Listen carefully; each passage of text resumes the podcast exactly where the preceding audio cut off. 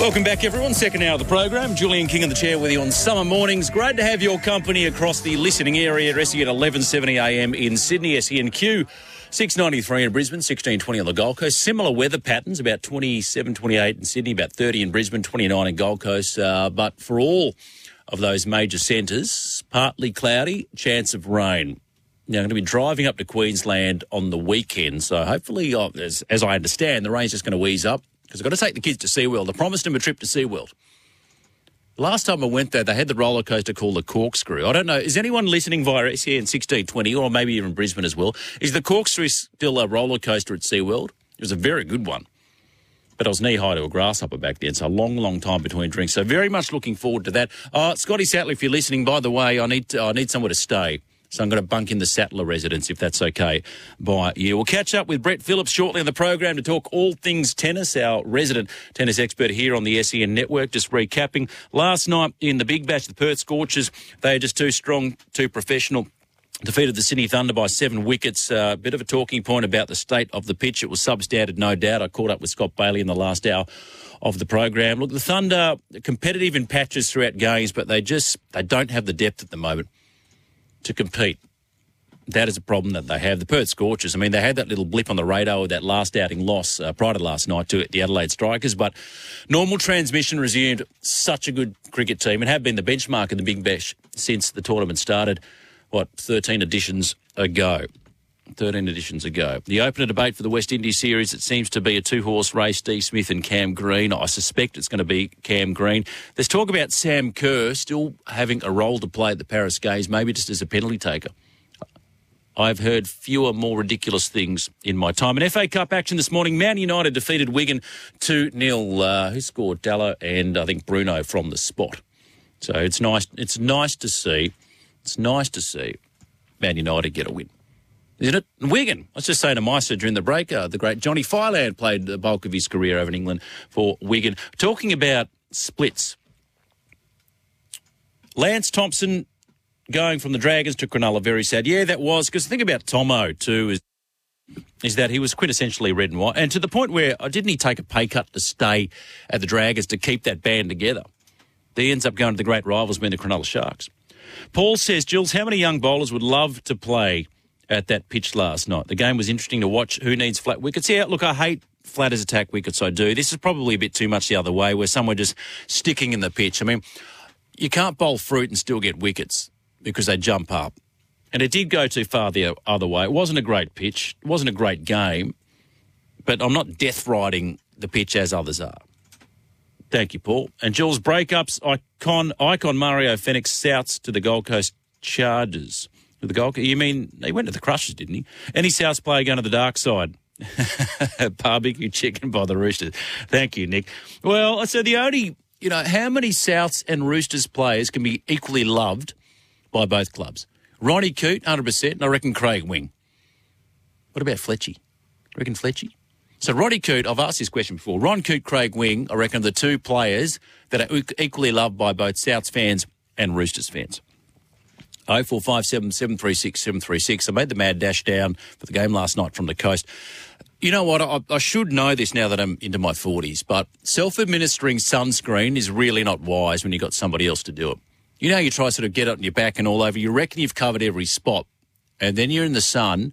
A few hours later, it shows up the bits you missed. So I've got these weird sort of random patches all over my shoulders because I just missed that spot. It reminds me years ago when I was playing, when I was playing, when I was at school, the swimming carnival that we had. And I was in a colour house called Tracy, which was yellow. And it just so happened that our year group had a stack of kids that left in year 10 to become apprentice mechanics and the rest of it. You could do that back in the day.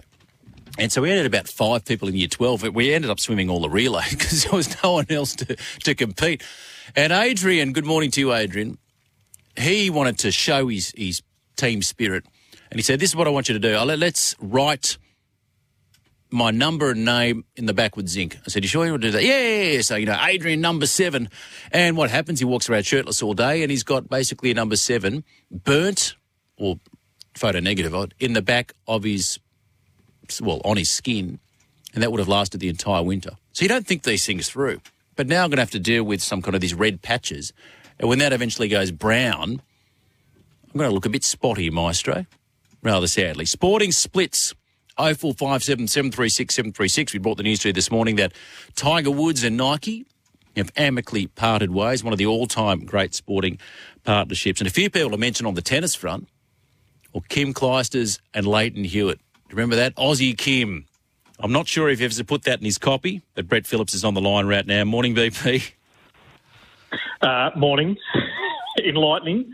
Uh, three minutes while I've been on hold. I enjoy being on hold, and I've learned a lot, Jules. I've learned a lot. Have you ever tried to sort of slip, slop, slap, you go, and, and there's always that bit where you miss? You know, you put the sunscreen on, you get the little red sort of triangle, or damn, and you've got to wait for ages oh, yeah. for that for, for that tan to disappear. I'll tell you what, aloe vera was my best friend in Bali one year. Oh, aloe yeah. vera and me, we spent three days, curtains closed, never to return. oh, I can just picture that, Brett Phillips. You dim the light, put on the Barry White and the Norah Jones. You got funky with aloe vera, huh? Yeah, Aussie Kim. Aussie Kim, I remember that well. Uh, you know, she oh, look, she's always still beloved by the Australian crowds too, isn't she? Uh, Kim Kim Clijsters. Uh, yep. Thanasi Kokkinakis in Adelaide You've been covering this. Uh, lost his match up against the Serbian Dusan Lajovic three six six one six four. What did you make of that? Yeah, started started really well, Jules, and you know obviously had a full house there. Memorial Drive. Uh, the crowds were outstanding for uh, day one of this tournament. Uh, back to a week. of course, they've hosted the first two weeks of the season the last uh, two years for the shifting around of tournaments. But look, yeah, two losses to start the season. I mean, it's not disastrous. It's a long year.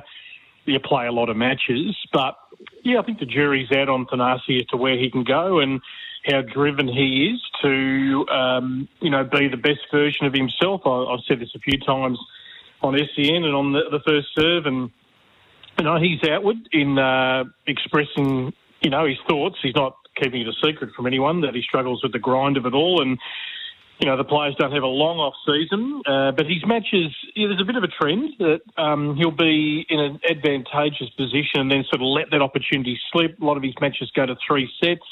There's some really tight sets and tie breaks, and that means, you know, you you're cutting it very fine. Uh, you're a real 50-50 chance of winning, mm. and uh, you know some of them go his way and some of them don't. So you know he could sit between 50 and 100 all year, and earn a decent living out of the sport. But I mean, he's always had top 50 capabilities, but whether he's going to get there, you know, he's going to have to really roll up the sleeves, Jules, because the competition around him is really, really hot. There's no easy matches. You can't ease, ease into any tournament these days. And uh, well, I'm fascinated to follow the journey this year, whether we see the real upside or whether he, um, yeah, just sort of meanders through the season. Yeah, indeed. And think about Thanasi former champion there.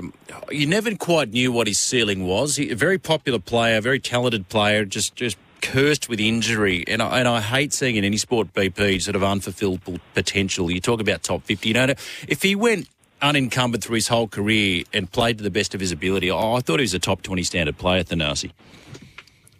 Oh, no doubt. I think that was the narrative at one stage that he was, you know, better than Kyrgios yeah. when he was, uh, you know, at his uh, absolute uh, peak. And look, he has, yeah, obviously dealt with a hell of a lot. Um, and look, it's just good to see him playing uh, with no real injury concerns. So now he's got to try and make the most of that window.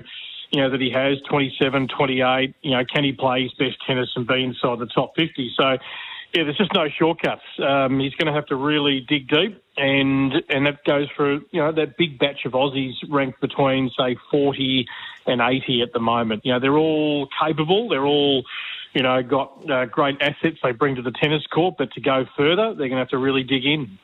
Oh, I'm so glad, and we talked about this yesterday, didn't we, about this batch of Aussies in, in that top 100? Because there was a while where it was looking really barren, where we had hardly any players in the top 100. And I was thinking back to the day with such a rich tradition that we have in the sport of tennis in this country, where, you know, outside the sort of the, the top guys, you had your, you know, your Kratzmanns and Frombergs and Kahles and players of sort of that calibre that were really solid sort of top 100 players. So it's nice to see that depth being bolstered again in Australian tennis. In the men's doubles, uh, Saville and Bolt fell to the German duo 6 4 6 4. Uh, yeah, and Alex got through qualies, which is good for him on home soil from a singles uh, point of view, but didn't quite get it done in the doubles. So, yeah, despite losing Kokkinakis, Adelaide, it's got plenty of Aussies. Um, Chris O'Connell, Jordan Thompson, Rinky Hijikata all going to play on centre court today a great result for a guy called Adam Walton. Now, to your listeners, he m- might be relatively unknown, uh, Jules. I mean, he's 176 in the world. absolutely lit it up in college tennis at Tennessee. Came onto the tour pretty mature at the age of 23, 24 last year. He's gone from no ranking uh, to be inside the top 200. He was given a wild card into the AO for next week and he qualifies beating uh, two top 100 players in Adelaide to earn himself a spot in the main draw. So, yeah, keep an eye out for Adam Walton. Young kid called James McCabe as well. Now, he's got in as a lucky loser. This is what happens with these events leading into the AO. There's a few in the main draw who decide to pull out late to be ready for next week. So you get a few lucky losers who stick around in qualifying. Uh, James McCabe's a 20 year old from Sydney. Uh, built like a brick shelter shed, let me tell you. Got uh, huge shoulders. He was a swimmer back in the day, make a good rugby player, and yeah. he can serve big. Uh, so he's bound for the top 200. So, yeah, I think, you know, and look, James Duckworth, he slipped back inside the top 100 uh, officially yesterday with his okay. quarter-final appearance in Brisbane. So let's hope Jason Kubler can get back there where he was pretty much for the bulk of last year. That would make 10. But I'd love more between 0 and 50 Jules because mm. the Demon um, you know, he's up there, and Purcell and Popper have sort of kicked inside the top 50. Let's have a few more, Cam. Indeed. You know, this morning we're doing a bit of uh, tennis research, and Charles, who's producing today, was stunning us. That can't be right. I said, What's that? There's a tennis player called Matthew Dellavedova. I said, Yeah, that is absolutely right. Do we know mm. if he's related to the basketballer, Brett? Yes, he's a cousin. Cousin, um, okay. He is a cousin, and in fact, we had Matty in the studio for a whole edition of the first serve game back to I think it was February almost 12 months ago, and he's had he's had a tough ride. And actually, you know, to see him win a qualifying match in Adelaide was brilliant at a 250 event. That's a big step up for him. He's in the 400s.